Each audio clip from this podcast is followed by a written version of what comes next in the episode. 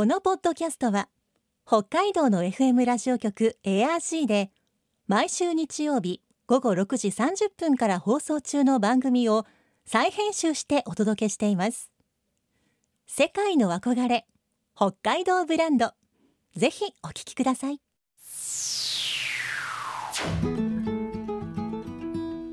今世界から注目される北海道。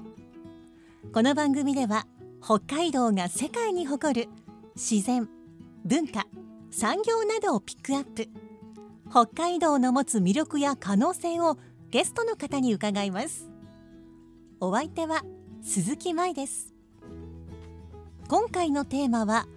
北海道の冬靴。大正時代小樽でゴム長靴の製造が始まり大きく変化した北海道の冬靴。その後さまざまな用途に合わせより暖かくより滑りにくく冬靴の性能は向上してきました。今週と来週は明治時代から靴に関わってきた札幌のシューズショップ靴の祝い。株式会社岩井新六商店代表取締役岩井久さんに北海道の冬靴について伺います。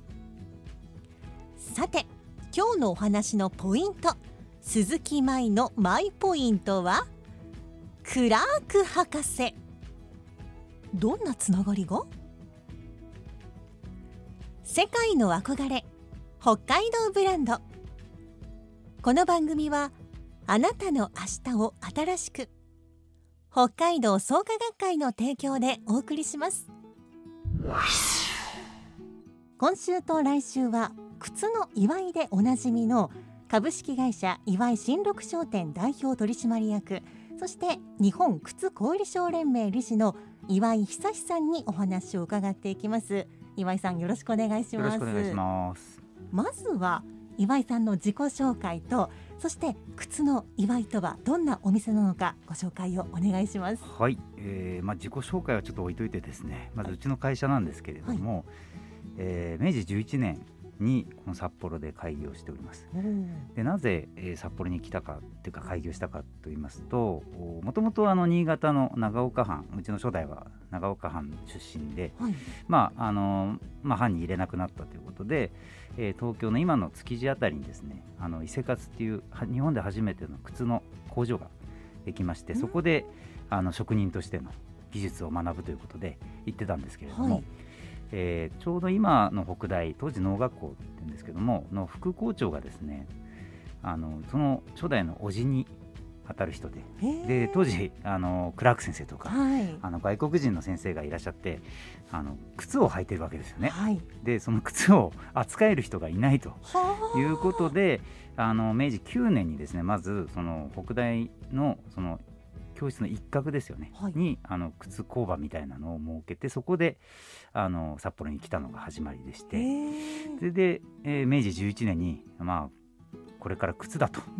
いうことで、あの今の南三中国の南三条西2丁目あたりにですね初めてあの靴屋を開業したという流れなんですけれども、はい、まあ物珍しいんで靴っていうものは、うんうん、なのでその西洋のものですからあの西洋飾りと西洋料理、うんうん、でこれで招待してですね華々しくあの開業したんですけれども、はい、まあ、その頃はですね残念ながらの周りはもうほとんど皆さん靴なんて履いてませんのでなかなか厳しくてですね、はい。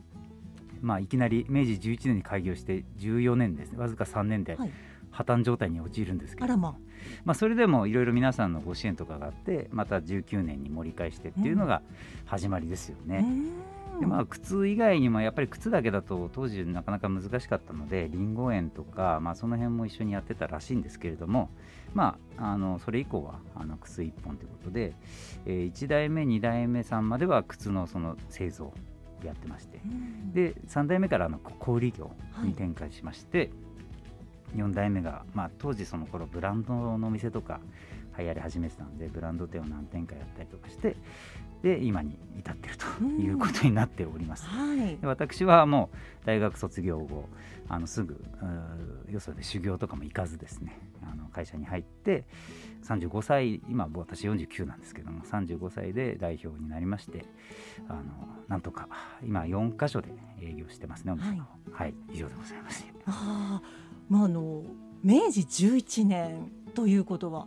あれですよね。札幌市時計台ができた年。あそうなんですか、はい、そうなんですか？なんかそれを考えるとすごい歴史だなと。そうですね。あのそれともう一つこれ余談ですけどその外国人の先生が野球ベースボールを、はい、あの教えるっていうのがあって、はい、その今の時計台のあたりですよね。あの農学校方、そこでグラウンドで野球を教えてたんですけど、その時にバットとボールと、まあ、グローブはなかなかないんです。素手だったんですけど、まあ、バットはあの大工に頼んで作ったらしいんですよ。うんうんはい、でボールがないっていうことで、はい、ボールもですねうちの初代が作ってたらしいです。で皮がやっぱり高いので皮じゃないものでうまく縫い合わせてボールを提供してたらしいですよ。いろんな注文が来てたんですね。じゃあ結構そんな無茶ぶりもされつつなんかそうですね。はい。いやでも確かに考えるとそうですね。これまで北海道というかまあ日本自体でもそんな西洋の靴専門で作ってた人なんていませんもんね。そうですね日本っていうかまあ日本ではまああれですけど北海道ではもう初めてですよね。では北海道で一番最初に靴を作り始めたお店、はい、そして現在は販売の方、はい、ということなんですね。はい、そうですね。まあ、昔の北海道も雪とか、まあ、寒さとか足元も大変だったと思うんですけど、まあ、明治とか大正の時代って北海道の人たち足元どんな履物を履いてたんでしょうか？そうですね。だから先ほども言いましたけども当時靴なんていうのはまだなかったんで、うん、まあ、草履とか下駄とか雪駄ですよね、はい、でこれに藁とかうまく合わせて履いてたと聞いてます。で本当に靴とかですねブーツですよね当時は、ね、履いてたのは本当にあの外国人の教師と本当に一部の上級管理の人だけだったので、まあそれ以外の方はみんなそういうの入ってたみたいです。いやおそらく昔の人たちの方がたくましかったとは思うんですけどそれでも霜焼けとかできてたでしょうね。そうでしょうね であのスケートもなんか一部流行ってた時もあったみたいですけど、はい、それも草履にですね、はい、あの細い竹を縦に、はい、あ編み合わせてあのスケート靴にしてたって聞いてますけどもね。なんか結構どこまでもこう草履的なものにこうこだわってたんでしょうかね。ね多分その技術がなかったからだとは思うんですけどね。あまあその後まああのゴムとかがですね、はい、発達してくるんで長靴短靴っていうのが出てきてはおりますね。では現在冬靴にはどんな種類のものがあるでしょうか？はい、だいぶあの冬靴っていう一口一言であの冬靴と言ってもですね、あの多様になってきております。はい、まああの特に北海道の人そうですけれども、あのビジネスシューズとか、うんエレガンスシューズ、まあ、ブーツとか、はい、お仕事で履かれるような靴ももう冬用というか兼用で履くデザインですかね、うん、そういう要望が多くて、えー、販売もしております。それとあとカジュアルブーツ。これはまあ普段履く靴ですよね、はい、カジュアルシューズとかカジュアルブーツ、まあ、これはあの革のものとか合成比較のものとかもございますけれども。それとあとアウトドアシューズですね、はい、まあ、ブーツもございますが特にあの海外のあのインポートものの靴とかはよくありますけれどもあのかなりあの防寒性とか防水性にはあの優れていて、うん、マイナス30度とかでも大丈夫とかいろいろそういうのありますけれども、ただやっぱりあのそういう靴はあれなんですよねそこで優れてるんですけどあの底材がですねやっぱり丈夫で、あの悪路には適してるんですけれどもやっぱりアイスバーンとかの街中の路面にはなかなか対応しにくいというか最近新しくまたよく出てきてますけれども滑りにくいの。あのなかなかそこまで手が届かないような感じですよね。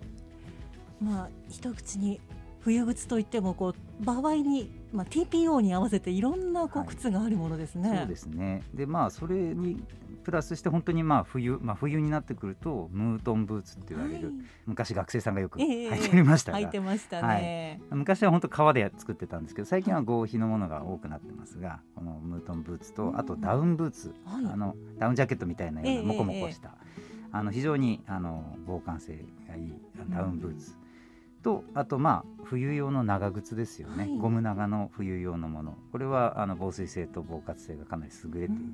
ということと、まあ、あとは子供の頃よく履いてましたけどスノートレと言われる、はい、まあ、あの冬用のスニーカーですええね、えええまあ、この辺かなというところでございますね種類というのは。い。わゆるスノトレって北海道ならではの靴とも聞いたことがあるんですが。そうですね。あの多分あの本州とかではひ必要とされてないんでできなかったと思いますけど、はい、北海道だけだと思いますよ。確かに冬の間こう子どもたちがこう元気に校庭で走り回っても大丈夫な靴的な、そうですねそんな感じですよはいね。まあ、スニーカーはそして水が染みやすいのでうん染みにくいスニーカーっていうことですね。はいやはりそうやってこう北海道のこういろいろ気候とかそういうのに合わせた靴がちゃんとこうできて流通するものなんですね。これも年々やっぱりこういろいろ進化したりとかですねはあのデザインとかも多くなったりしてますね。あはい最近人気の冬靴って何でしょうか？そうですね、あのー最近はですねダウンブーツっていうか、うんダウン系のブーツが非常に人気ですね、はい。まあ、底材はあのいろんな底材えーついてはいますけどもあのやっぱり軽いっていうのが一番売りですよね、はい。で当時ダウンブーツってあの軽くて暖かくて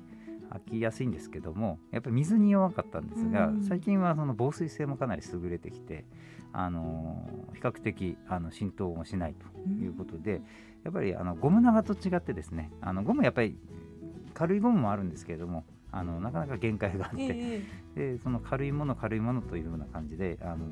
売れてはおります。うんやはりそういう面でもいろいろこう苦手だったところを伸ばして変化進化しているものなんですね。そうですねで特にあの観光客がやっぱり最近北海道は多いもんですから、はいそういう方にも非常にあの受けがいいですね。海外の方の道産の冬靴に対する評価っていかがでしょうか？いやこれは正直ですねあの分かんないんですよ。あの買っていただく方は、まあ、多いんですけれども、あのその後のあの感想を聞いてないので あのよく分からないんですがまあただ、まあ、先ほどもちょっとお話しましたけど世界で見るとあの雪質っていうのはそれぞれ多分地域によって違うと思うので求められるものがあの変わってくると思うんですよね。あとデザインももちろんそうだと思います。なので、うん難しいですけどね。あの雪まつりの時にあのタイの方はい。があの来られてですね夏用のメッシュのスニーカーを履いてきてたんですよ。しかも素足で。でもうべちょべちょであらーと思いながらもう仕方なく買うっていう感じええで買っていかれましたけど、はい。あまりだからそこに、まあ、しょうがなく買おうっていう感じだとは思うんですけれどもあの特にやっぱり観光が多いのでなんていうんですか生活が伴ってないと言いますか、観光でいらっしゃってるのでまあ雪は冷たいし溶けると染みてくるし まあ雪滑るしはい。あのそれは当たり前ですよねっていうような感覚でむしろ楽しんでる方が多いんじゃないかなと思いますけどね。もうでも今のお話伺いましたら海外からこう観光に来られて、まあ、靴はじゃあ北海道で現地で調達してこう雪道を楽しもうっていう方は結構多いんですね。そうですねあのー地域にもよるんですけどとアジアから来られる方は本当に来てびっくりされる方がうん。多いですね。まああの多分なんかネットとかで見てどういう状況かは見て分かってるんですけども、はい、あんまり足元まで気にしてなかったっていう方多いですね。いや確かにあの私も別の地域に旅行とか出張時に出張に行くときに着るものを今これ着たら暑いかなとか考えますけど靴まであまり考えたことなかったです。はい考えるの靴屋だけじゃないですかね。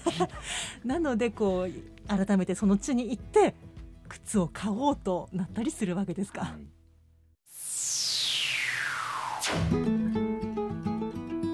世界の憧れ北海道ブランド今回のゲストは札幌のシューズショップ靴の祝い株式会社岩井新六商店代表取締役岩井久志さん。今日のマイポイントはクラーク博士でした。靴の祝いの初代が札幌にやってきたのは明治9年。今の北海道大学当時の札幌農学校の一角で靴作りや靴の修理をしていたということでクラーク博士のような海外から来た先生などがお客様だったんですね。そして今は海外のあったかい地域からの旅行者が現地北海道で買った冬靴に履き替えて観光を楽しんでいる。時の流れを感じます。来週も岩井さんに北海道の冬靴について伺います。さてこの番組では皆さんからのメッセージをお待ちしています。番組の感想やあなたの思う北海道ブランドなどぜひお寄せください。クオ・カード3000円分を毎月抽選で1名の方にプレゼントしています。詳しくは番組のホームページをご覧ください。また以前放送したこの番組の再編集版をポッドキャスト放送で聞くことができます。詳しくはエアシーのホームページにあるポッドキャストステーションをチェックしてください。北海道ブランド。そこには世界を目指す人たちの知恵と情熱があります。来週もそんな北海道ブランドに元気をもらいましょう。ご案内は鈴木舞でした。世界の憧れ北海道ブランドこの番組はあなたの明日を新しく北海道創価学会の提供でお送りしました。